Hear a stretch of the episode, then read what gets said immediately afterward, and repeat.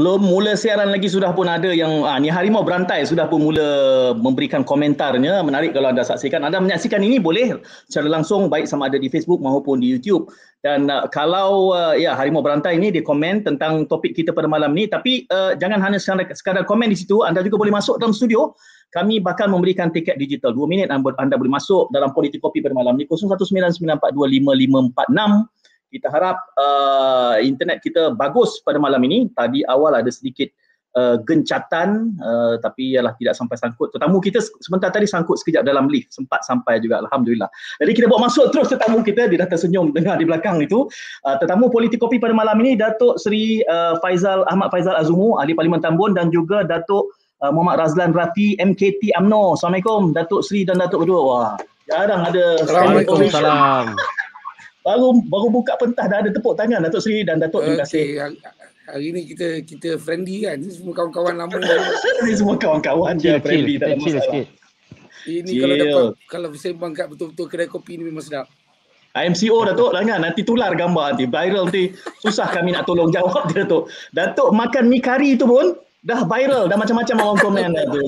Ha itulah pasal. Dia kata dia kata dia punya meniaga semua habis betul, betul, betul. 300 bungkus. Ha, alhamdulillah. Ada orang yang tak puas hati Datuk. Dia kata dia tengok alah, dia kata Datuk Datuk Datuk Seri Peja ni Maggi pun nak dikongsinya. Dia ingat Maggi tu. Itu bukan Maggi, itu mi kari tu.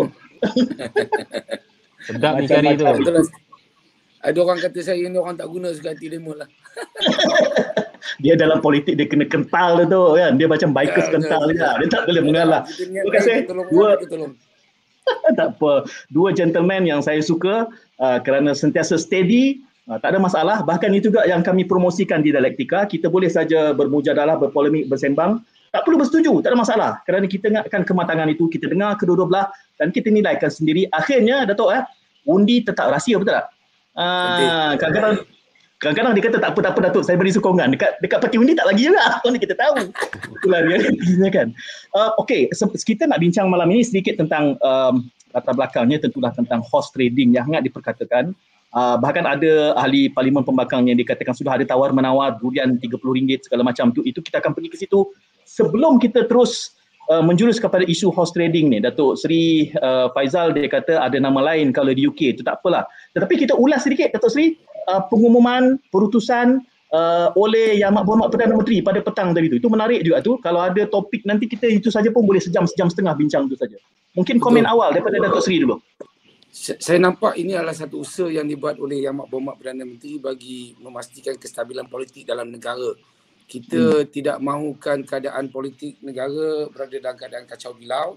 Tambahan hmm. lagi kita juga berdepan dengan krisis kesihatan yang uh, tak pernah kita alami dan juga krisis ekonomi yang begitu mengancam kehidupan masyarakat. Jadi apa yang saya lihat yang uh, Yang Amat Berhormat uh, Perdana Menteri bersama dengan rakan-rakan daripada kabinet uh, telah mem- mengusahakan satu uh, tawaran saya kira uh, kepada ahli-ahli parlimen uh, untuk bersepakat mencari jalan tengah untuk uh, uh, mementik, mem- mem- memberi keutamaan kepada usaha untuk menyelamatkan negara daripada krisis-krisis uh, yang tak pernah kita lalui selama ni. Jadi hmm. amat menarik uh, perkara-perkara yang di, ditawarkan. Uh, saya hmm. kira ini satu jalan keluar bagi uh, memastikan yang pertama sekali saya kira tak ada orang di negara kita ini yang mahukan berlaku uh, pilihan raya. Dan hmm. juga saya kira dalam keadaan uh, krisis ekonomi yang begitu uh, mendesak sekarang ni uh, orang ramai uh, kalau boleh uh, tak mahu ada berlaku kacau bilau politik. Jadi hmm. ini tentu satu jalan keluar yang yang boleh disambut oleh uh, ahli-ahli parlimen terutama sekali ahli-ahli parlimen daripada blok pembangkang. Hmm. Ya, mungkin belum ada uh, komen rasmi daripada AMNO tapi MKT-nya ada di sini. Sekurang-kurangnya pandangan peribadi sebagai MKT dulu Datuk Datuk Razlan melihat uh, inti inti je lah inti kepada perutusan Perdana Menteri itu tadi. Apa respon bukan spontan juga eh respon awal uh, Datuk Razlan? Ah, Assalamualaikum kawan-kawan, sahabat saya Datuk Seri Peja, Timbalan uh, Presiden PBPM juga uh, kepada Yang Amat Berhormat Menteri. Uh, tahniah Peja. Eh. Uh, ya, saya bagi pandangan saya apabila saya mendengar uh, ucapan uh, yang amat berhormat Perdana Menteri tadi, kita tahu ianya adalah satu perkara yang uh, pernah dicadangkan uh, suatu ketika dahulu. Eh. Seperti uh, Ayahanda Tun, uh, Tun M, pernah mencadangkan uh, solusi yang sama apabila uh, untuk menghilang uh, jawatan Perdana Menteri pada ketika itu. Jadi apa yang uh, dibicarakan oleh uh, Yang Amat Berhormat Perdana Menteri uh, banyaknya ia berkisar kepada apa yang terjadi pada bulan 2 tahun lepas lah.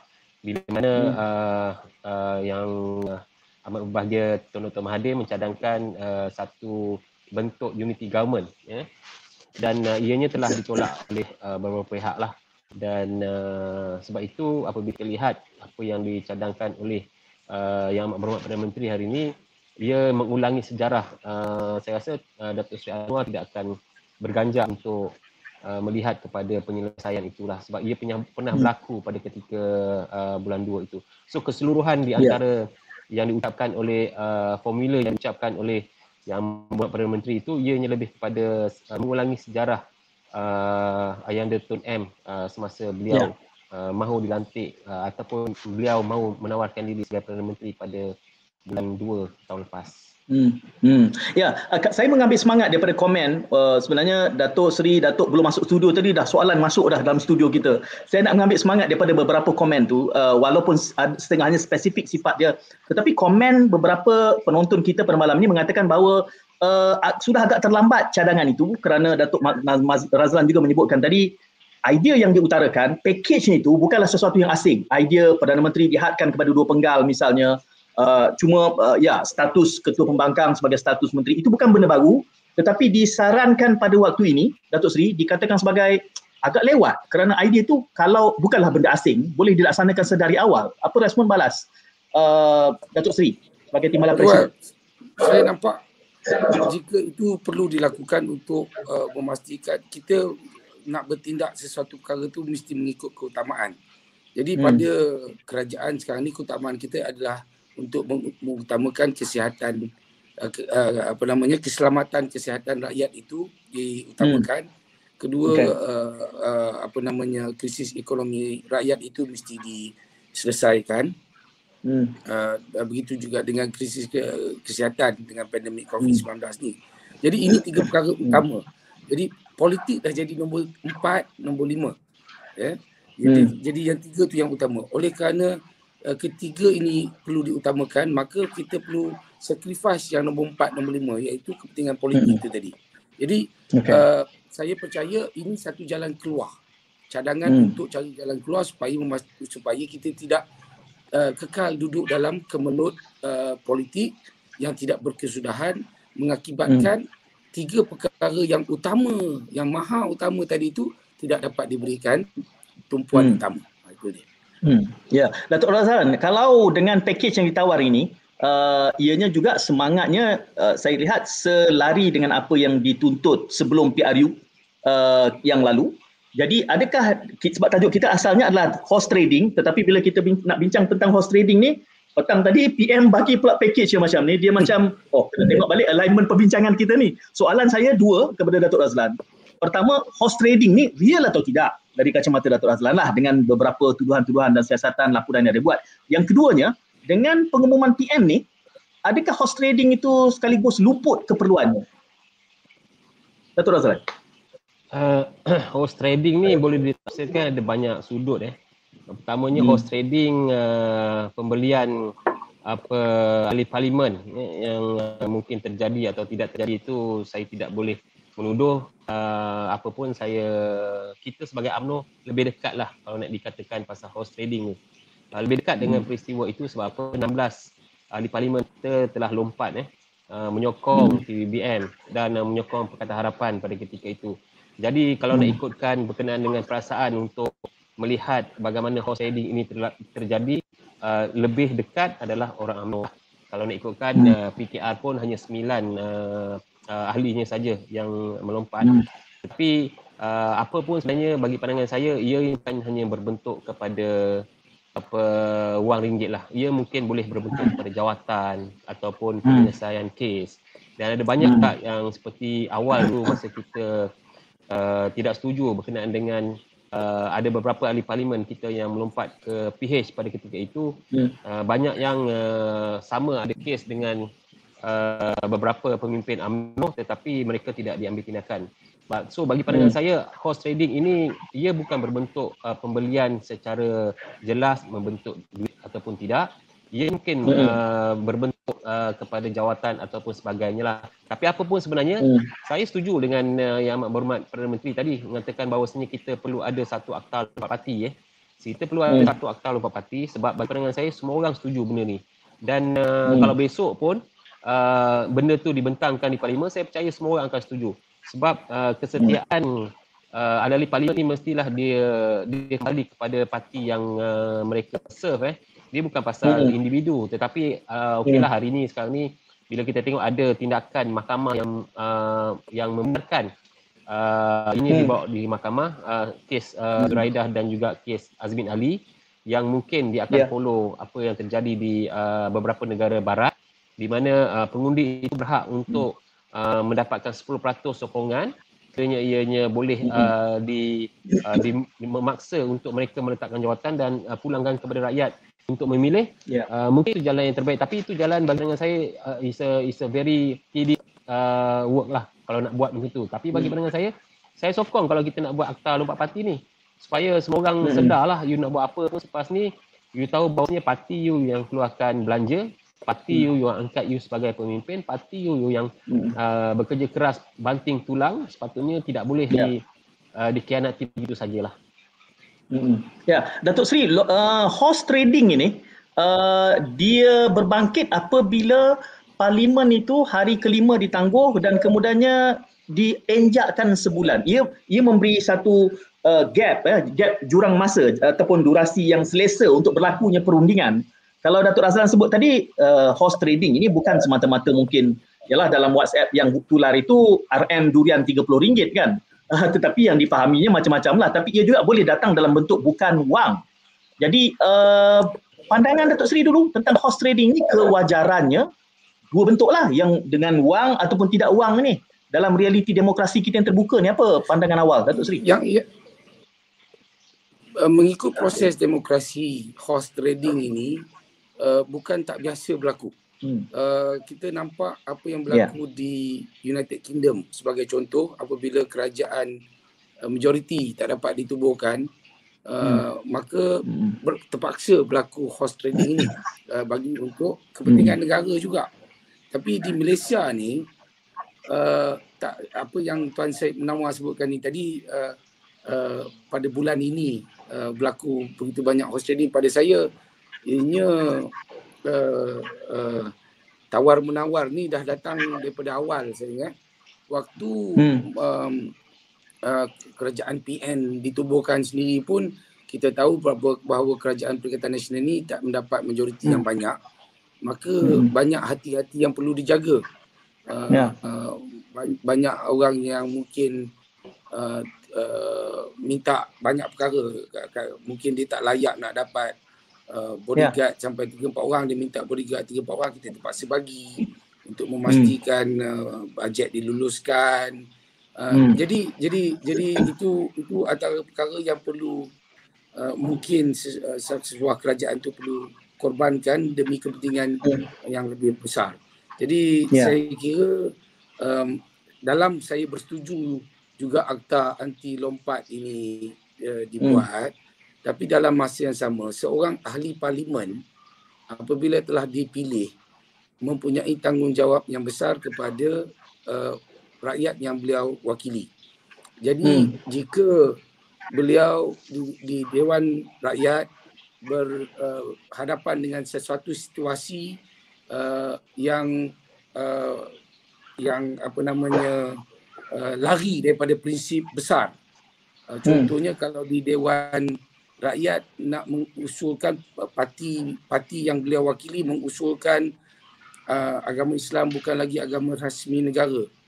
Hmm. Takkan kita tak nak buat lagi anti lompat parti dia mesti ada pendirian dia sendiri. Jadi yeah. we have to balance that nicely. Itu itu maksud saya. Hmm. Jadi walaupun saya bersetuju tetapi bukan semua total, bukan semua mutlak. Okay. Kalau kita buat secara okay. mutlak kita akan berhadapan dengan banyak masalah lain. Okey, kalau saya cuba menangkap beberapa isyarat daripada tuan-tuan berdua, Datuk Seri dan Datuk Ayah komen tadi, uh, kita tahu bahawa horse trading ni adalah merupakan satu tactical maneuvering. Um, saya tidak dengar daripada tuan-tuan berdua, Datuk Seri dan Datuk, ada penafian. Adakah bererti dalam realiti pengalaman politik Datuk Seri dan Datuk, baik parti masing-masing PPBM maupun AMNO, horse trading itu membudaya bahkan ia pernah direlakan dalam pemerhatian Datuk dan Datuk Seri?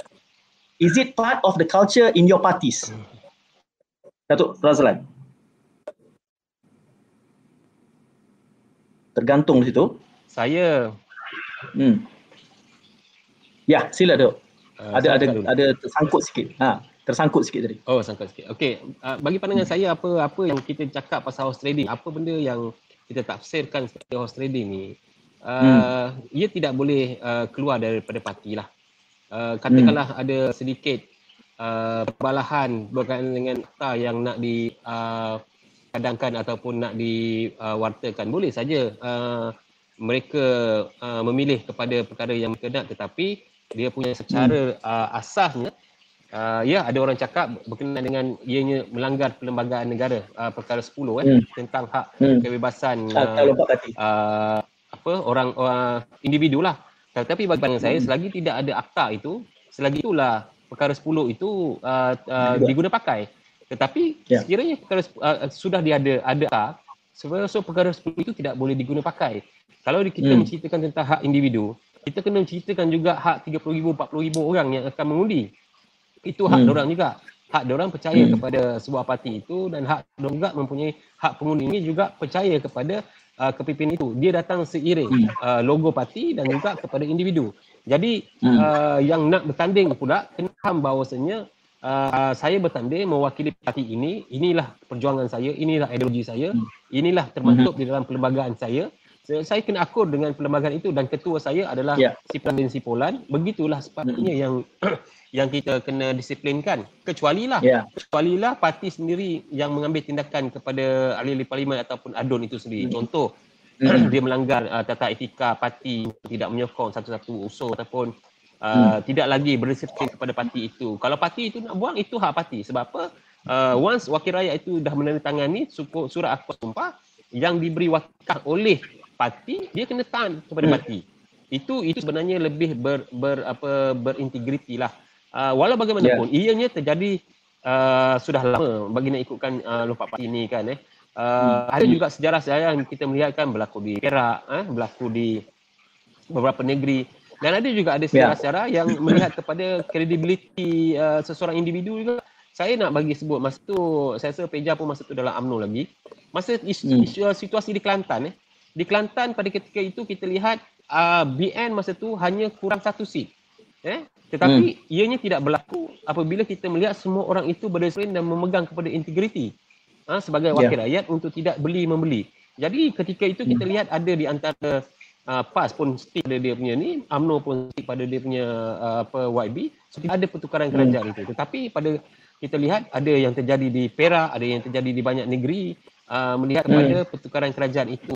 Jadi ini perlu diberhentikan hmm. eh, sebagai hmm. orang muda. Rasa kini ini perlu diberhentikan. Kita tidak mahu lagi uh, pengundi itu dikhianati dengan janji-janji manis. Sebab bagi saya hmm. politik kita jauh lagi. Untuk meletakkan hmm. kepercayaan kepada orang politik ini, rakyat hmm. kepada politik amat sukar. Sebab hari ini keadaan ini hmm. bila kita lihat, orang dah tak percaya pada politik. Sebab apa? Diorang hmm. disebabkan tindakan-tindakan kita ni menyebabkan yeah. uh, rakyat ini dah tak percaya kepada orang politik. Walhal uh, kesian kepada YB-YB kita, kesian kepada orang politik. Kalau you pergi tengok turun bawah, eh, semua bantuan-bantuan ni orang politik yang buat. Dia NGO tu very, uh, orang cakap sikit dia punya pelibatan. Tetapi kalau you tengok politik, hmm ia bekerja uh, berhempas pula untuk membantu rakyat tetapi ianya okay. hapus begitu saja apabila ada insiden-insiden yang melompat parti inilah hmm. Hmm.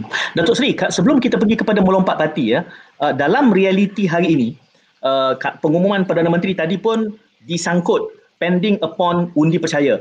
Kerana dia kata kalau undi percaya diterima maka dia akan buat semua-semua ini ya.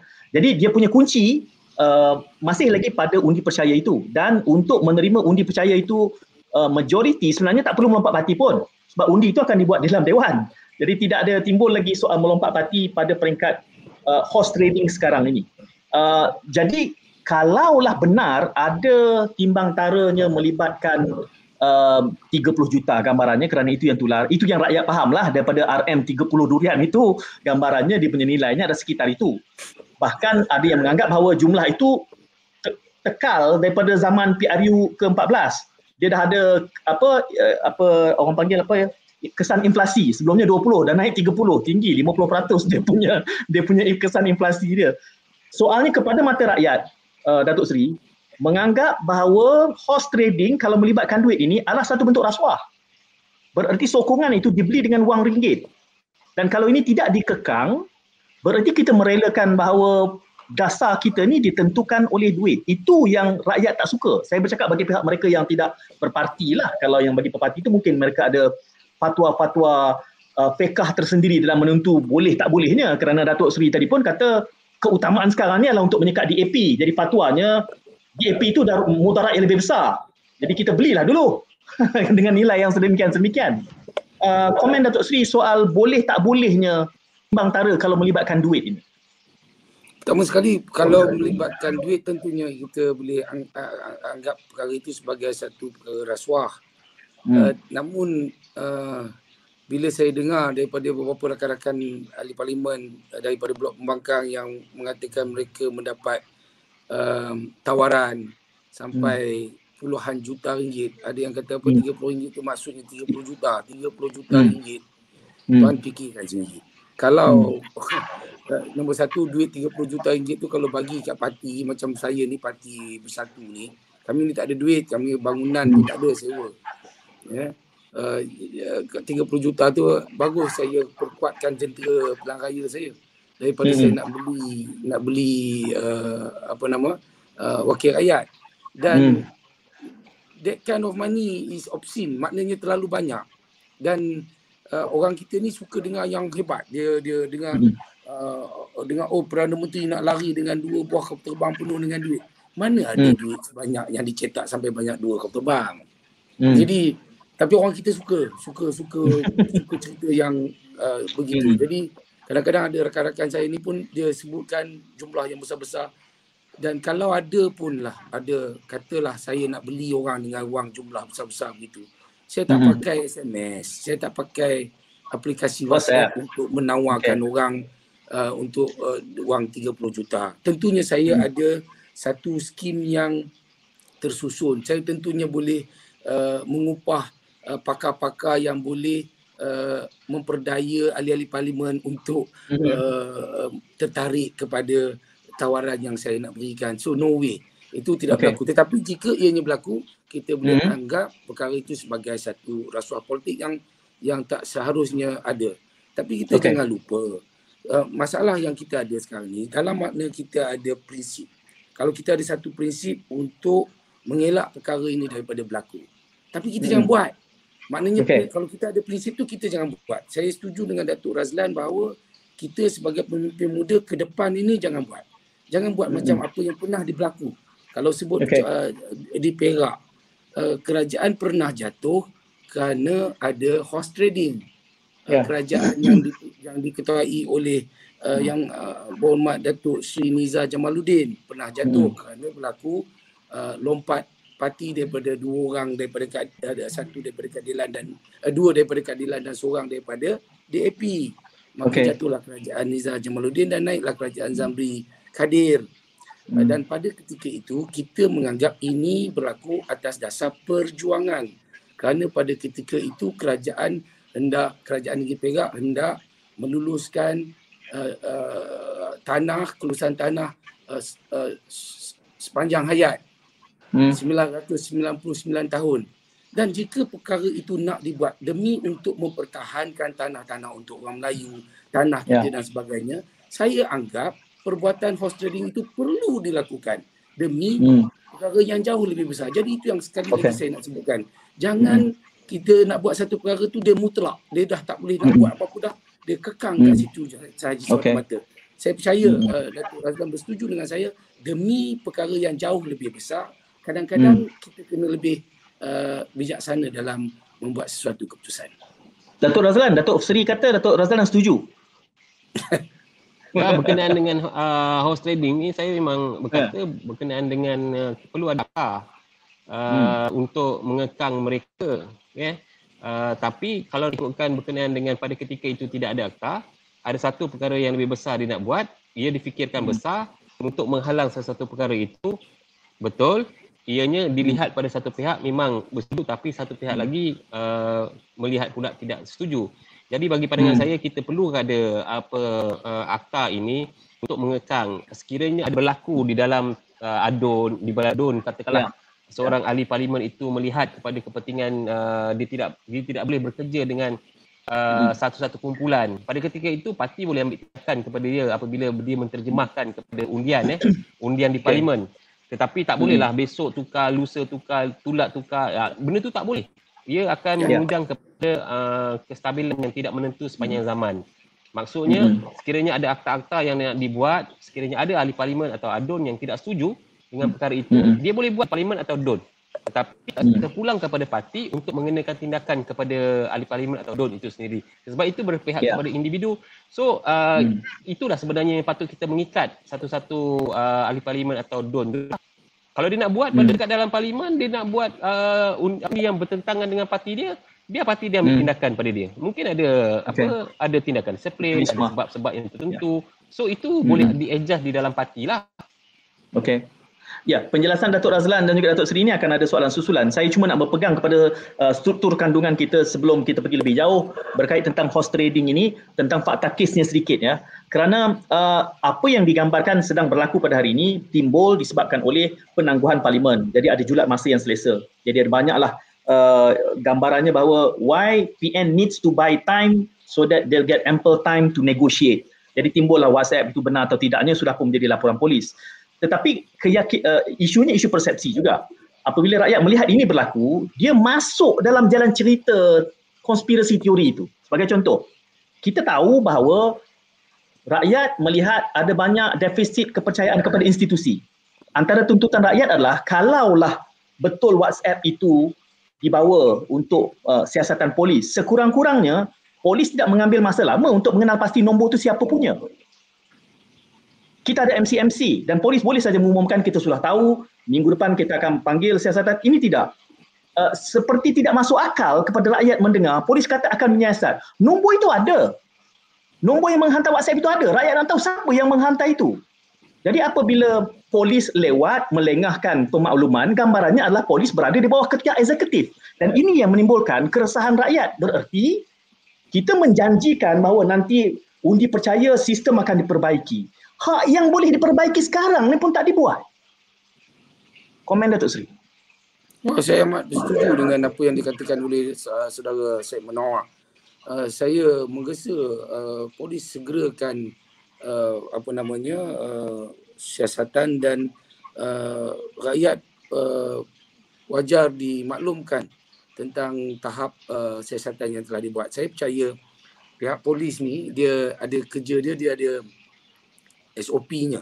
Dan apabila tak sampai satu tahap tu bukan kerana pihak eksekutif kadang-kadang uh, the way they do their work dan bukan semua perkara kalau setiap satu perkara tu perlu diumumkan dia jadi masalah juga kepada uh, operasi pengoperasian uh, pihak PDRM.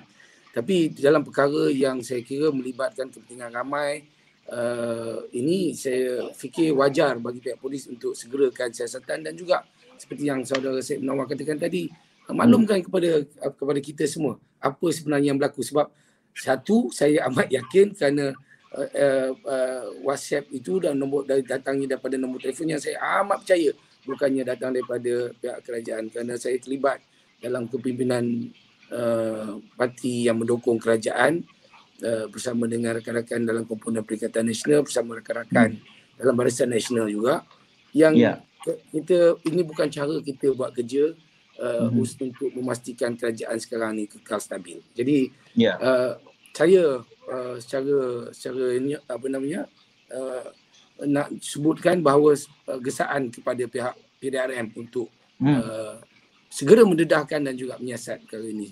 Ya. Yeah. Uh, Datuk Razlan ya, sekitar soalan yang sama kerana persepsinya itu uh, ada setengah kes itu digambarkan bahawa dilengah-lengahkan, lambat dilaporkan sedangkan rakyat sudah menular dan banyaklah teori konspirasi yang timbul ini. Setengahnya boleh uh, menimbulkan keresahan kerana persepsi yang liar ini. Jadi kalau beberapa perkara ini boleh disegerakan, rakyat akan melihat integriti, melihat keikhlasan pihak kerajaan, uh, bahkan isu menunda ini juga persepsinya adalah untuk buy time. Jadi ini semua permainan-permainan persepsi yang sesekali pada hemat saya, saya melihat elit politik tidak istilah lainlah saya guna. Saya melihat elit politik mempersetankan perhitungan rakyat ini. Dia tak pertimbangkan sebab pada dia yang penting dapat ha, komen Datuk Datuk Razlan lah ni. Dia dia ke Bali. Kita UMNO Barisan Nasional ni dia pernah kalah. Uh, so jadi kita ras, kita dekat sangat dengan uh, suara rakyat ni. Bila kita dah pernah kalah, kita tahu pada satu ketika kita tak mendengar suara rakyat, uh, akhirnya kita tumbang eh. Kita macam tidak boleh membaca apakah yang uh, akan terjadi uh, sekiranya kita tak betul-betul dengar suara rakyat. Tapi apa yang terjadi hari ini adalah perkara yang di depan mata. Berkenaan dengan perundangan, berkenaan dengan penguasaan, berkenaan dengan kes-kes yang dikatakan elite case. Ianya semua nampak macam tidak bergerak. Ada banyak tidak bergerak. Dan ini telah menimbulkan satu persepsi bahawasanya uh, undang-undang ini boleh dicampur adukkan dengan uh, masa sesuai untuk dilakukan tindakan satu. So ini kita tak boleh beli eh sebab uh, jelaslah apabila kita melihat ada di antara kes uh, macam contoh Xavier punya kes kenapakah dia punya uh, tak boleh uh, tidak ada uh, penyudahnya uh, sama juga hanya Xavier kita tengok limbat yang punya kes pun sampai sekarang tidak dibawa ke mahkamah walaupun uh, sudah ada uh, kertas siasatan semua sudah dibuat eh sudah di, dibicarakan eh. Sudah dimula dibicarakan. Dan ini merupakan satu perkara yang uh, rakyat melihat persepsi hitam tu timbul.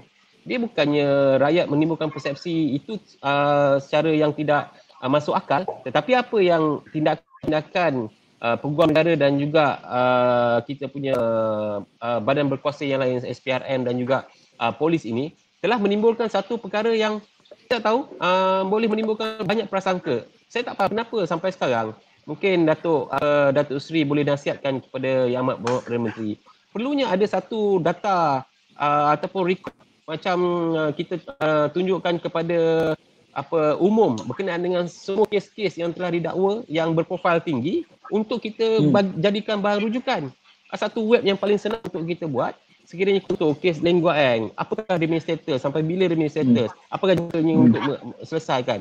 Kes apa Xavier macam mana apakah dah ada NFA ke nak, nak apa kes Sadik macam mana ha, Sadik kita tahu yeah. di antara gambaran dia so orang rakyat boleh akses dengan perkara-perkara ini tetapi ada banyak perkara-perkara kes high high profile ni tidak ada database yang boleh rakyat melihat di manakah penyudahnya hmm. kes ni so orang akan ingat yeah. semua ini apabila terjadi orang akan anggap benda tu uh, diletak di bawah kapet so inilah perkara-perkara yang sepatutnya kita lebih dekat dengan rakyat untuk mem- yeah. memperbaiki sistem kita agar rakyat lebih peka dan tidak menimbulkan hmm. satu uh, syak wasangka tentang uh, sistem perundangan uh, negara kita. Kita perlu tahu yeah. uh, sekarang ni pun apabila kita lihat ada perkara-perkara yang kadang-kadang kita tak tahu. Uh, program negara ni dia jadi penasihat kepada Agong atau dia jadi penasihat kepada uh, Perdana Menteri. Ada banyak percanggahan yeah. perkara-perkara yang seperti ini. Jadi hmm. perkara-perkara inilah yang telah menimbulkan banyak uh, prasangka kepada rakyat di bawah. Jadi perkara ini kena selesai. Hmm. Kena kena kena yeah. betulkan uh, bagaimana kita nak membersihkan di antara rekod kerajaan itu kita kena sama hmm. bersihkanlah. Maksudnya kerajaan yeah. kena kena letakkan database yang rakyat boleh akses di mana laporan-laporan itu apakah penyudahnya. Sebab yang lapor ni pun hmm. rakyat kadang-kadang. Eh, ada banyak laporan ini adalah daripada rakyat. Kalau NFA tulis hmm. NFA information. So hmm. orang pun boleh hmm. tahu bagaimana apakah status benar-benar itu semua. Yeah. Ya, uh, Datuk Seri ya, uh, mungkin tajuk kita tentang horse trading, bila Datuk Razlan menyebutkan ini, kita teringat bahawa sebenarnya kes mahkamah ni pun boleh jadi tagan juga dalam nak negotiation. Sekurang-kurangnya itulah persepsi orang apabila ada setengah uh, yang berprofil tinggi itu sama ada digugurkan kes ataupun dikenakan pertuduhan dalam tempoh-tempoh yang sangat strategik itu.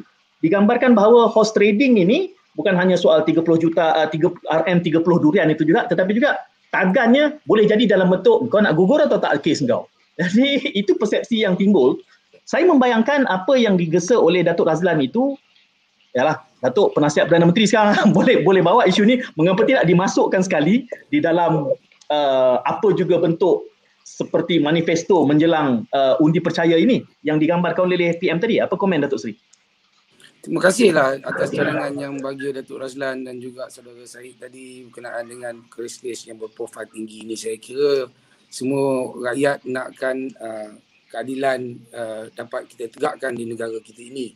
Um, uh, saudara Syed menyebut tentang bukan saja kes-kes ini uh, uh, menjadi apa namanya uh, perhatian orang ramai tetapi juga boleh dijadikan sebagai horse trading satu perkara yang trade off uh, trade off bagi hmm. uh, uh, bagi membolehkan sebuah kerajaan itu uh, menjadi lebih uh, stabil. Jadi saya tak dapat boleh komen lebih tentang perkara itulah. Tetapi hmm. saya boleh katakan begini bahawa uh, kalau kita nakkan kuasa eksekutif itu benar-benar menjalankan tanggungjawab dia dengan sebaiknya. While kita tak nak ada berlaku political persecution, kita juga uh, uh, uh, tak boleh nak masuk campur apabila kes telah mula disebut di mahkamah. Kalau nak cakap pasal kekecewaan, saya sendiri kecewa lebih-lebih lagi waktu uh, PKP ni, waktu pandemik COVID ni, bila kita tengok kes-kes yang berprofil tinggi, uh, nampak apabila dah sampai tarikh, tiba-tiba maka uh, apa namanya, peguam bela hmm. close contact close contact dengan ya. positif uh, COVID. Jadi tak dapat ya. uh, uh, hadir ke mahkamah dan dia disambung. Jadi perkara-perkara begini hmm. adalah hak kuasa mutlak kepada mahkamah. Eksekutif tak boleh nak campur. Jadi on perbicaraan kita tak boleh nak masuk campur banyak. Walaupun kita harap kita nak tahu juga kenapa kes profil tinggi ini lambat sangat nak nak diputuskan. Tapi apa yang dicadangkan oleh yang bagi Datuk Razlan tadi itu untuk kita tengok balik kes-kes yang telah disiasat yang berprofil tinggi ni yang mempunyai hmm. kepentingan awam yang begitu tinggi nilainya maka ini yeah. saya bersama dengan Datuk Razlan menggesa pihak-pihak wajib untuk memastikan hmm. kes-kes ini di uh, siasat sepenuhnya dan uh, jika ianya telah selesai uh, no further action NFA perlulah dimaklumkan kepada kita uh, hmm. barulah rakyat nampak bahawa uh, agensi kita dapat menjalankan tanggungjawab dengan profesional. Tetapi hmm. at the same time apabila uh, jabatan-jabatan kita telah bertindak dengan amat profesional hingga telah pun uh, menuduh uh, uh, tertuduh di mahkamah hmm. itu terserah pada mahkamah uh, lewat atau cepat sesuatu kes itu dijalankan. Eksekutif tak boleh hmm. nak campur. Jadi hmm. dua perkara itu ada, ada sedikit berbeza dan uh, Namun kedua perkara tidak boleh dijadikan sebagai bahan uh, untuk horse trading. It's, it's so unfair kepada rakyat dan negara jika perkara ini yeah. dilakukan. Ya. Yeah. Uh, Datuk Raslan ya, uh, menarik itu kerana ini juga yang selalu kita dengar. Apabila kes itu sudah mula masuk uh, kami juga di dialektika juga setengah tu bila kita nak bincang dia kata pihak yang terbabit dia kata tak boleh bincang sebab dalam dalam kes mahkamah. jadi apa yang Datuk Azlan cadangkan itu juga saya kira boleh ataupun wajar digesa. Saya tak pastilah semangat UMNO bagaimana dengan apa yang uh, Perdana Menteri umumkan pada petang tadi. Kerana gambarannya kerajaan perpaduan itu sama ada UMNO lunak atau tidak terima tu Datuk sudah Datuk Razlan tadi sudah memberikan uh, pandangan peribadi. Tapi saya kira UMNO mungkin akan ada official statementnya nanti berkait tentang itu. Jadi uh, saya pun tak dapat gambarkan mungkin malam ni Datuk tak bermesyuarat lah untuk keputusannya. Tapi gambaran awal itu ini boleh kalau lunak untuk diterima, saya kira ini antara package yang patut dimasukkan bersekali kerana horse trading ni bukan hanya soal kes mahkamah, apa dia tagan. Kita bercakap soal tagan ya. Ia boleh jadi dalam bentuk jawatan GLC, boleh jadi dalam bentuk duit, boleh jadi dalam bentuk uh, apa janji yang kemudiannya akan diberikan lah uh, jawatan misalnya. Uh, jadi ini boleh dipackagekan sekali supaya kita boleh ada some clarity and certainty di masa depan. Kalau saya pilih A, saya tahu A kekal dengan prinsip perjuangannya. Mengapa tidak dipackagekan sekali di dalam tawaran saya tak pasti nak panggil apa tawaran PM petang tadi tu. Package apa? Package uh, kerajaan perpaduan ke kita kita bagilah nama untuk tujuan perbincangan kita malam ni. Datuk Datuk Razlan elok digesa supaya dipackagekan sekali kalau UMNO lunak untuk bekerjasama lah. Kalau rasa macam tak padan ni elok tukar juga Perdana Menteri itu cerita lain lah komen Dato' Razlan Tuan Syed saya bukan yeah. uh, saya sebenarnya uh, saya rasa ramai dah tahu pendirian saya berkenaan dengan uh, apa saya uh, begitu mengkritik perkara-perkara yang terjadi di dalam kerajaan eh. Uh, bagi hmm. saya apa yang kita perlu selesaikan hari ini adalah masalah rakyat. Apa yang kita perlu lihat hari ini adalah masalah uh, kepentingan nyawa rakyat dan juga uh, sosial rakyat dan juga ekonomi rakyat serta pendidikan hmm. rakyat. Itu yang sebenarnya patut kita tengok dan saya rasa semua pun uh, pernah dengar saya bercakap bahawasanya kalau boleh saya nak kalau boleh kabinet ini biar 10 orang je. Kita tak payah ramai-ramai. Kita tak perlu kita perlu melihat menunjukkan bukan maksudnya hari ini kita nak menunjukkan bahawasanya politik ini tidak bersimpati kepada rakyat. Jadi package hmm. yang ditawarkan ini bagi pandangan saya, kalau kita nak buat betul-betul reform, kita reform betul-betul. Kita jangan ada uh, pertimbangan di antara kepentingan uh, jawatan untuk ahli parlimen. Enough is enough. Eh? Sebab hmm. ada banyak, saya rasa saudara Peja pun pening kepala apabila melihat ada ramai di antara uh, menteri-menteri yang uh, melanggar uh, disiplin parti, uh, disiplin sebagai uh, menjadi menteri makan durian eh. Hmm. apa ada yang makan dekat kedai makan semua ada yang kahwin jugalah. Ini sebenarnya bukannya kita kata kita nak mengkritik secara terbuka tetapi sepatutnya mesti ada satu uh, kebersamaan merentasi uh, kesedihan rakyat.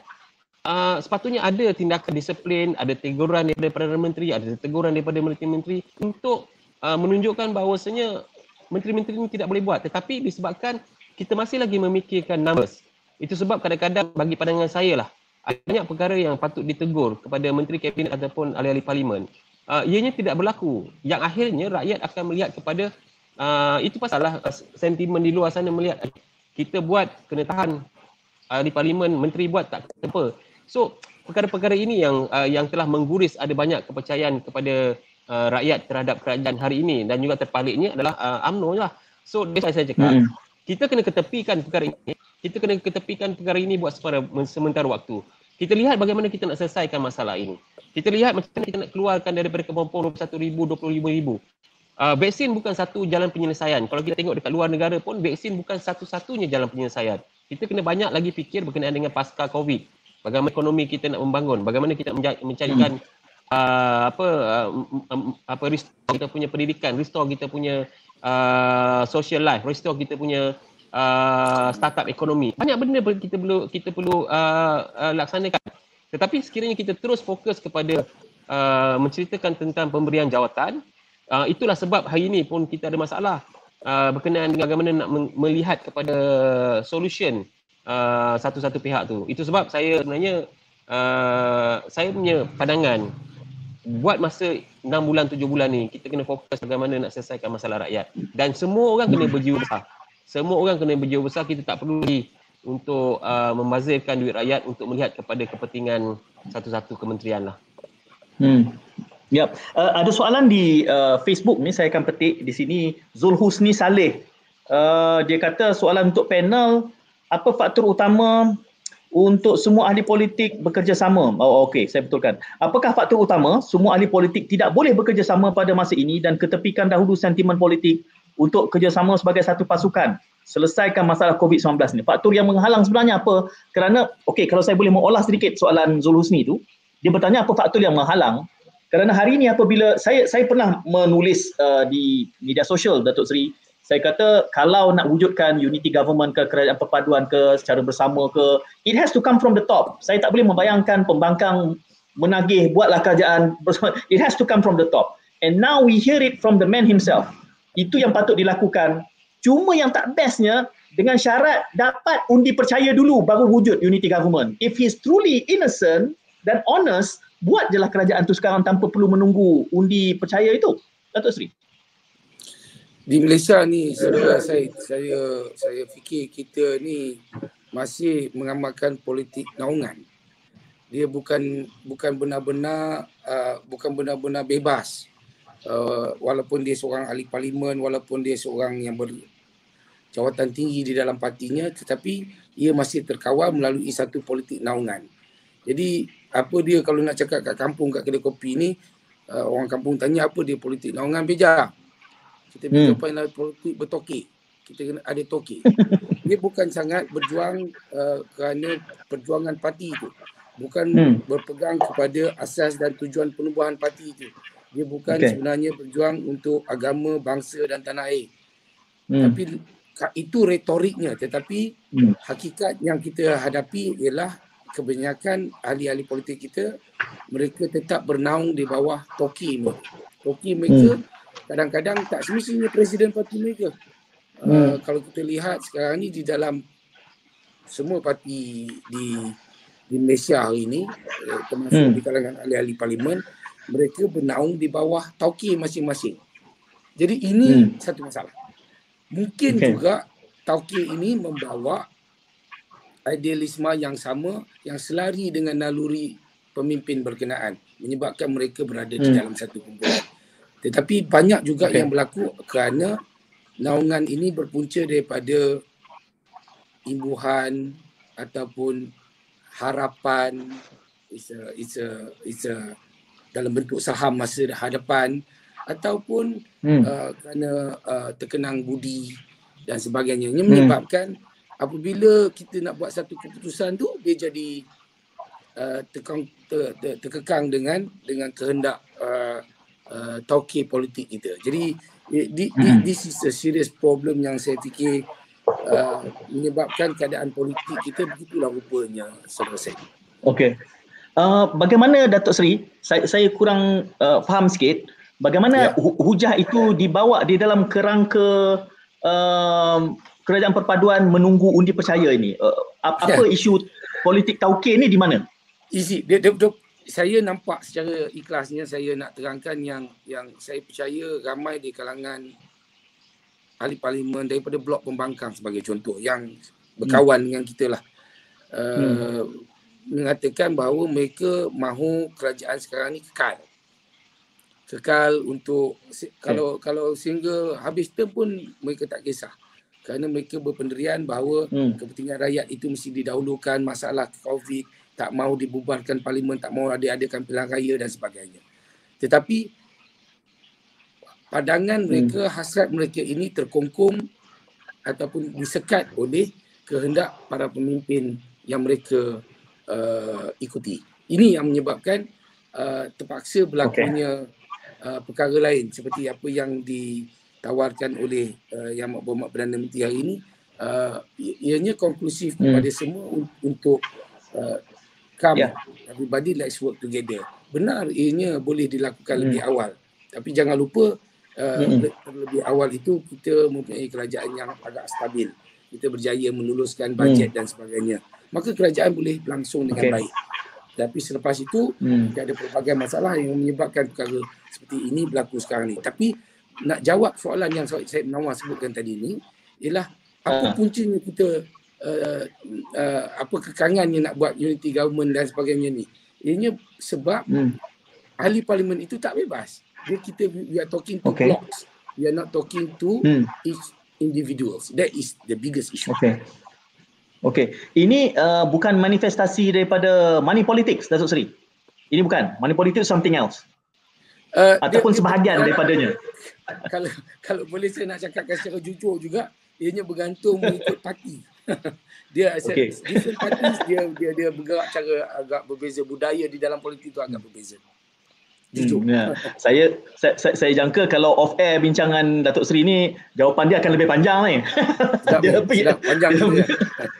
panjang cerita dia. Datuk Razlan, um, yeah. politik bertauke ni yang menjadi halangan untuk kita uh, bekerjasama. Saya lihat banyak semangat yang ditanyakan. Ada juga yang tanya tentang GLC itu. Kita akan pergi ke situ nanti. Um, soal kita berdepan dengan realiti ini termasuk horse trading ini adalah kerana realitinya itulah nilai, itulah struktur dan budaya politik kita. Maka kita berdepan dengan ini dan bila tidak ada satu pun abang long parti yang betul-betul boleh menguasai maka saya selalu sebutlah realiti politik kita pada hari ini kalau kita buat imbalan Indonesia macam era Gus Dur lah.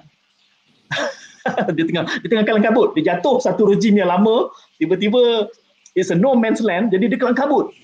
Tidak ada kita dah ter, terbiasa dengan warlord kan, little Napoleon suddenly everybody has got no Napoleon. jadi kita kucahaya lah sikit Datuk Serazlan. Saya sebenarnya uh, macam ni lah, bagi pandangan saya, bila kita lihat uh, apa yang Datuk Sri Peja cakap tadi berkenaan dengan uh, politik tauke ni, dia hmm. bagi pandangan saya is cross about the, all the part, uh, political party lah. Semua parti. Tengok hmm. sampai sekarang eh. Lingkuan sampai sekarang kekal dengan dia punya jawatan dengan kuncu-kuncunya sama juga kalau you pergi tengok dekat uh, apa terjadi dekat Datuk Seri Anwar Ibrahim sama juga orang itu juga kalau you pergi dekat hmm. amanah pun uh, itu jugalah walaupun uh, parti setahun jagung amanah tu tapi masih dia dah ada toke di sini eh. Dan uh, kita tengok uh, DAP lagi lah dia ada satu uh, apa dia cakap family tree. Uh, hanya keluarga je yang boleh memegang jawatan di dalam uh, parti-parti uh, parti DAP ni. Kalau you tengok last kali sepupu rapat uh, uh, itulah uh, perkara. So saya nak saya nak cakap begini sebab kita konteks kita bercerita tentang uh, mungkin uh, kerajaan dan juga uh, Barisan Nasional juga. Tapi cakap ianya menyeluruh. Kan ikutkan hmm. berkenaan dengan golongan untuk uh, dia punya guru politik dia atau toke politiknya sama juga kalau you tengok kat mana-mana pun tetapi itu bukan menghalalkan hmm. kita untuk tidak berprinsip eh itu bukan menghalalkan untuk kita tidak berprinsip kita kena okay. ada ada perkara yang kita tidak boleh uh, tolerate so kita kita kita kena tunjukkan prinsip kita sebagai uh, hmm. pemimpin uh, ketika itu untuk uh, apa menolak perkara-perkara yang tak boleh tolerate. Tapi uh, hmm. bukan senang ya nak buat eh sebab uh, politik ini adalah uh, game of numbers. Maksudnya ramai hmm. di antara perkara yang kita tengok uh, semua politik kalau dia pergi uh, cawangan sekalipun dia akan melihat kepada siapakah yang nak pilih majoritinya untuk mendapat jawatan sesuatu jawatan itulah. So ia hmm. bermula daripada bawah. Bukannya terus bermula daripada atas. Kalau ikutkan yeah. kita punya uh, ikutan itu mestilah dimulai daripada bawah sampai atas. Walau bagaimanapun bagi hmm. pandangan saya, ia tidak boleh melanggar prinsip asas kepada uh, sesuatu perkara yang besar. Uh, you tak boleh yeah. halalkan semua perkara lah. Hmm. Ya, Datuk Seri, budaya horse trading ini saya sebutkan tadi sudah membudaya sebab benda ni saya sempatlah beberapa uh, PRU uh, mengemudi perbincangannya dan banyak kita mendengar saya sebutkannya sebagai berbudaya uh, sebagai sesuatu yang sudah membudaya dan bila sudah mengakar meragi dia sangat sukar untuk dibuang dan ia juga berlaku disebabkan oleh kerana sistem meloloskannya membenarkan itu berlaku um, saya se- se- seronok eh, itu istilah yang betul kot. Saya seronok apabila gambaran Datuk Seri dan Datuk tadi bagi mengkritik apa yang ada ini sebagai satu yang satu herotan yang mesti kita betulkan. Saya lihat semangat itu ada. Dan mungkin suara Datuk Seri baik uh, Datuk baik adalah mewakili generasi sebab kita tak nak 90-an 80-an 70-an kalau boleh 60-an pun go. Supaya kita dapat nilai membentuk nilai baru uh, apabila Datuk Seri sebutkan tadi soal budaya politik bertauke ni kerana taukenya tauke besar dia dah tua-tua dia dah mengawal seluruh value system dan value chain yang ada ini saya tahu pada ke, kedudukan uh, Datuk Seri dan Datuk bukanlah posisi yang boleh membenarkan untuk kita revamp dan melakukan reform ataupun transform nilai-nilai yang ada ini. Tapi sekurang-kurangnya semangat itu sudah ada. Uh, cuma dengan apa yang ada hari ini, horse trading yang berlaku dan juga percaturan ini semua adalah legasi kelemahan sistem. Ini kerana sistem yang meletakkan kita di sini dan kita sudah macam dead end sangkut Uh, kalau suara Datuk Seri dan Datuk ini saya anggap sebagai suara generasi pewaris lah eh. Kerana kita, kita ada 90, 80, 70, 60 pun, ya dah 60 tu masih debatable. Tetapi saya kira uh, untuk membina budaya baru, sempat ke menjelang PRU 15 ni ataupun ramai kawan-kawan kata tak ada saya PRU 16 lah baru kita betul-betul boleh reform Malaysia ni kita akan masih bergulat lah sembang benda-benda macam ni sampai PRU akan datang. Apa komen Datuk Seri? Horse trading ni akan membudaya sampailah PRU 15. ya, ya jam pertama sekali saya, saya bimbang uh, kalau perbincangan kita ni terlalu melampakkan yang horse trading ni sebagai satu perkara yang begitu menjijikkan. Ianya tidak hmm. menjijikkan. Uh, okay. Ianya amat penting untuk berlaku apabila uh, sesebuah parlimen itu tergantung. Tidak hmm. mendapat uh, no no one person ada uh, uh, simple majority. Then okay. horse trading is very important.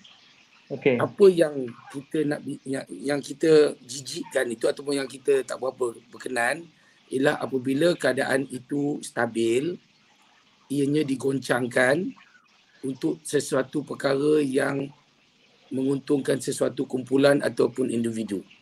So hmm. mari kita tengok apa yang berlaku di Malaysia hari ini Hmm. Kerajaan bertukar selepas pilihan raya umum yang lepas. Kemudian sekali lagi kerajaan beralih tangan tanpa berlakunya pilihan raya. Hmm. Apabila berlaku pertukaran tempat duduk hmm. dan percaturan per, per, per, cantuman antara parti-parti yang uh, berbeza ya. Yeah? Hmm. Kemudian perkara itu berjalan dengan baik. Okay. Akibat sesuatu perkara yang menyebabkan ketidaksenangan hati kumpulan yang mendukung kerajaan berkenaan, mereka berhasrat untuk menekan kerajaan ini supaya membuat apa juga perkara yang mereka nak hmm. Hingga menyebabkan keadaan berlaku seperti sekarang ini. Hmm. Itu yang berpunca kita berbincang tentang horse trading. Tanpa okay. perkara itu berlaku, kerajaan berjalan dengan baik. So okay. horse trading kalau berlaku selepas pilihan raya dan berlaku hang parlimen is hmm. okay kerana ianya penting okay. untuk kita dapat tubuhkan kerajaan. Tanpa kerajaan okay. kita tak dapat mentadbir. Sekarang hmm. ini perkara yang lebih kurang sama berlaku. Tetapi ianya berpunca daripada penarikan sokongan daripada kumpulan yang mendukung kerajaan itu sendiri. Jadi apakah okay. jalan keluarnya? Jalan keluarnya hmm. adalah untuk mencari jalan sama ada horse trading ataupun mm-hmm. seperti yang telah diumumkan oleh Amat Berhormat Perdana Menteri sebentar tadi. Kalau okay. tanpa perkara yang saya sebutkan itu berlaku, hari ini kita tak ada pembincangan ini tetapi kita okay. membincangkan tentang masalah bagaimana kita nak selamatkan rakyat kita keluar daripada krisis kesihatan, hmm. ekonomi dan politik eh, dan tak ada bincang tentang krisis politik. Kita nak cakap okay. tentang bagaimana kita nak pastikan sekolah kita boleh dibuka dengan selamat mm-hmm. kita hantar anak kita sekolah dengan hati yang senang. Ha, jadi mm.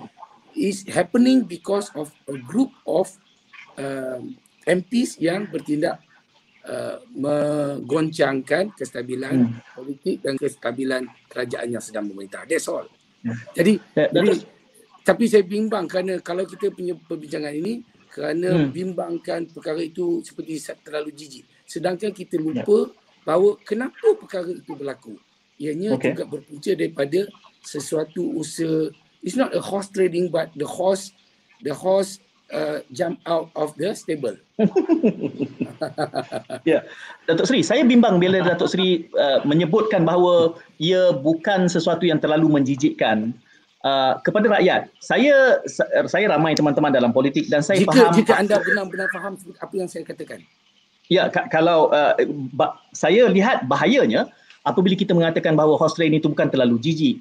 Uh, dalam kalangan rakyat yang tan bukan semuanya partisan. Ada ada saja yang non partisan tetapi mereka sangat political. Bukan berarti mereka apolitical. Mereka ingin melihatkan nilai-nilai tinggi. Ingin ingin melihatkan nilai kepimpinan yang berintegriti. Bukan membincangkan horse trading yang ya kalau melibatkan wang maka itu sudah tentulah sifatnya menjadi menjadi rasuah.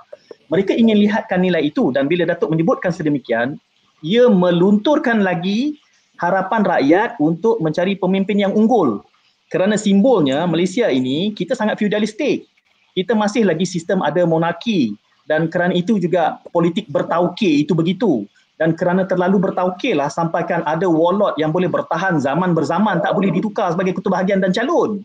Kerana kalau ditukar calonnya maka jentera akan punah. Dan kerana itulah akhirnya yang melemahkan legasi Barisan Nasional dan Datuk Seri apabila menghujahkan sedemikian itu sebenarnya ramai saja yang memberikan komen. Tidakkah kerajaan yang hari ini juga berdiri disebabkan oleh horse trading di pertengahan penggal yang kemudiannya hujah asalnya adalah untuk memberikan keberkesanan di dalam memerangi COVID? Hakikatnya COVID semakin memburuk meskipun telah darurat. Jadi komen yang saya lihat diterang dinyatakan oleh ramai penonton kita malam ini adalah uh, politician dia menggunakan hujah A apabila A itu suits their interest. Betul. When it is not, then dia tinggalkan.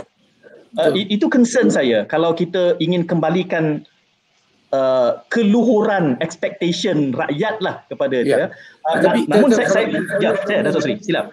Ya, saya, uh, saya bagikan uh, apa namanya kronologi apa yang berlaku itu kerana apa pilihan yang ada di hadapan kita hari ini.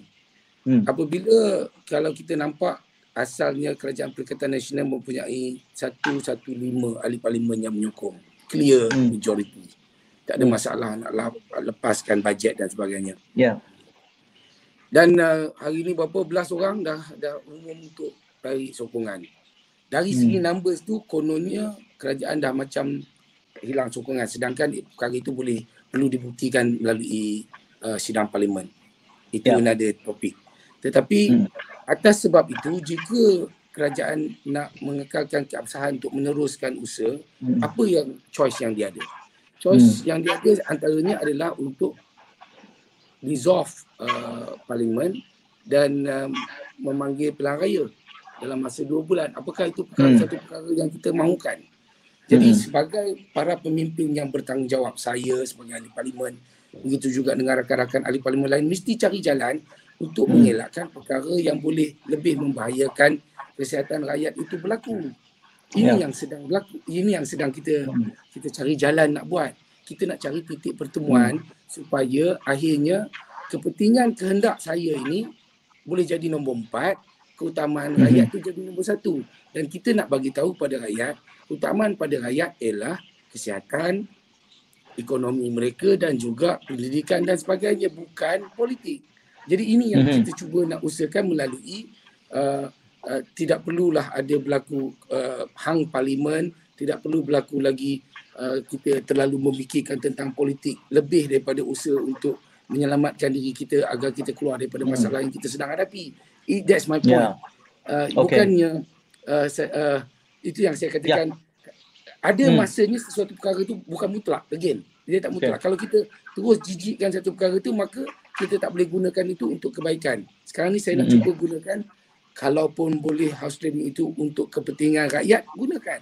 Tetapi hmm. tak semestinya itu jalan keluar. Jalan keluarnya mungkin hari ini dengan cadangan yang telah dibentangkan oleh Yang Amat Berhormat Perdana Menteri sebentar tadi, petang tadi. Okay. Jadi itu satu jalan Ya, Maafkan Datuk Raslan.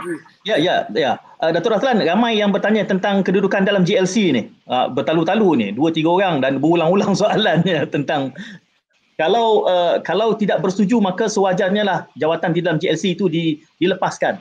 Komen Datuk Raslan.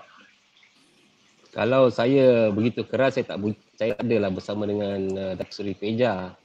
Maksudnya apa? Okay. Maksudnya saya tak perlu menjawab sahabat-sahabat Jacom tu. Okey, tahu saya, dah siapa tu? ya. Yeah. Kita dia dia dia duk tanya-tanya saya padahal saya dah letak jawatan pun tapi biasalah. Uh, orang macam ni dia tak puas hati kan. Dia dia cakap hmm. lah tapi saya nak saja nak sentuh lah ni alang-alang ni saya nak lari topik sikit lah ya. Hmm, okay. Masa zaman Khalid Samad jadi Menteri Wilayah uh, dia lantik SUA dia dekat uh, banyak jawatan lah termasuklah GLC di uh, hmm. Kementerian Wilayah. Pada hmm. ketika itu uh, orang yang sama juga sebenarnya uh, duk kritik Khalid Samad. Sekarang hmm. ni dia angkat jawatan yang sama, dia juga sebagai SUA. Ha, itu je lah saya nak pesan okay. kepada Jacom kat situ. Yang lain tu saya tak payah jawab lah. Saya ada banyak yeah. banyak benda besar mungkin nak bicara kat sini. Yeah. Ber, ber, bertalu-talu dia tanya tadi tu.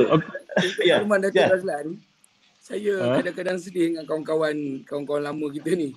You've been saying pasal Jacom Jacom untuk makluman, Jacom ni baru ada ketua pengarah. Pegawai lain tak ada lagi. Tak bergerak lagi. Tak belum bergerak lagi. So kalau kalau saya nak gunakan yeah. Jacom I won't use it lagi. No no bukan bukan pada Datuk Sri. Dia ada seorang tu yang dah dah dah dah menggelar diri the Jacom. It's not you. Oh, ada orang itu, lain. Datuk Said itu konsep tu ini. Itu juga sahabat orang Perak tu saya tahu. Kita kita panggil lah. Kita panggil lah ha? buat sini. Kita kita, kita boleh terima mana-mana belah. Rakan senama dengan saya tu. Okey. Dan kita boleh kita boleh panggil, tak ada masalah. Dialektika dia. Besok, ni, next week kita boleh jemput dia sekali lah. Boleh, ha, kami. Boleh. Datuk Seri, Datuk, kita sangat open. Kami punya falsafah di dialektika ni adalah kita kata kalau dua idea tu mirip, sama, salah satu daripadanya tak relevan. Jadi buat apa kita ada dua pandangan yang sama? Biarlah pandangan berbeza, barulah dia ada color, barulah kita boleh dengar. Walau bagaimanapun saya saya ya saya sangat menghargai uh, nak sebut apa ya, kegentlemanan tuan-tuan berdua hadir pada malam ini. Rosak bahasa Malaysia awak ni. Itulah kalau ini RTM tak boleh buat. Tapi kalau dekat sini saya boleh buat. So saya harap uh, Datuk Seri dan Datuk Razlan steady untuk hadir lagi ya berdepan kerana cab- cabaran dia Datuk Seri cabaran dia apabila kami nak dapatkan wakil daripada pihak kerajaan tampil decline decline decline orang duk kata kita pro opposition. Kita kata tak Datuk takkanlah kami nak panggil Datuk Faizal Azumah Faizal dia yang datang. Dia je steady nak datang. Uh, Datuk bisik-bisik lah pada kawan-kawan lain tu berani-berani lah datang. Uh, senang sikit. Kita boleh kita boleh berdebat secara lebih terbuka. Okey Datuk Seri dan Datuk terima kasih banyak. Uh, esok lusa ni tentu ada repercussion daripada pengumuman Perdana Menteri tu. Uh, kami akan sentiasa hello lah untuk nanti nak dapatkan pandangan balas and please come back anytime Terima kasih banyak kerana persediaan hadir pada ini. Dan terima kasih banyak soalan betul lalu walaupun uh, kebanyakan itu berulang-ulang ditanyakan banyak kali tapi uh, Datuk Razlan pun sudah menjawab sebahagian besar yang banyak ditujukan Boleh, secara peribadi. Ya. Ah, sila sila. Sila sila.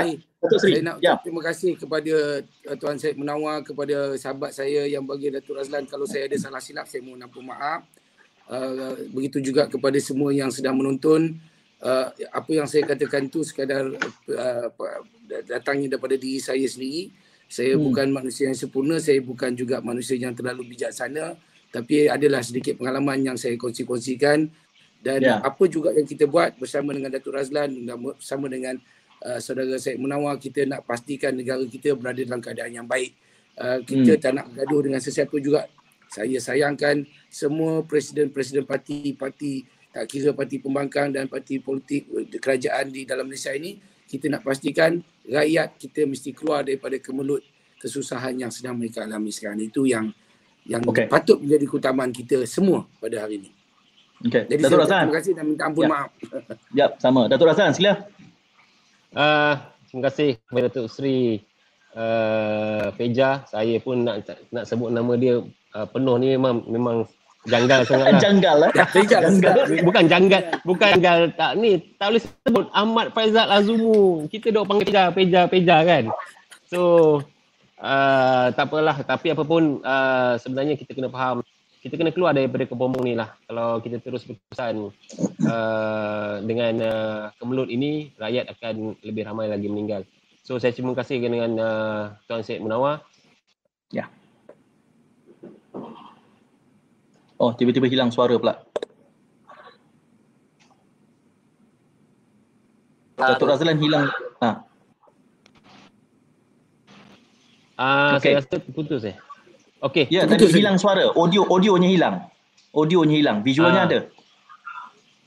Okey, jadi saya ucapkan terima kasih kepada semua. So minta maaf sekiranya ada perkara-perkara yang uh, saya yeah. tak boleh jawab. Saya tengok ada ramai uh, yang masuk uh, di dalam uh, komen tadi tu saya tak dapat jawab semua tapi yang pastinya saya rasa negara ini akan lebih baik insyaallah kita tunggu mudah-mudahan uh, dan terima kasih sekali lagi kepada Datuk Seri, Datuk dan juga semua yang menonton uh, jangan lupa untuk terus ikuti uh, hari bila? Besok lusa, hari Ahad kita akan ada ngetih sampai letih. Ha, itu sembang lagi santai lah tu. Itu memang kena bancuh teh tarik masing-masing sebab nak hantar jauh sangat. Oh Datuk Datuk Seri di Ampang eh dekat lah tu boleh hantar lah tu teh tarik. Key Life. Oh, ah, kita dekat, kita dekat je. Produk produk placement tak boleh sebut. Okey Datuk Seri, Datuk terima kasih banyak. Jumpa lagi insya-Allah. Assalamualaikum. Assalamualaikum. Waalaikumsalam. Terima kasih. Waalaikumsalam warahmatullahi wabarakatuh.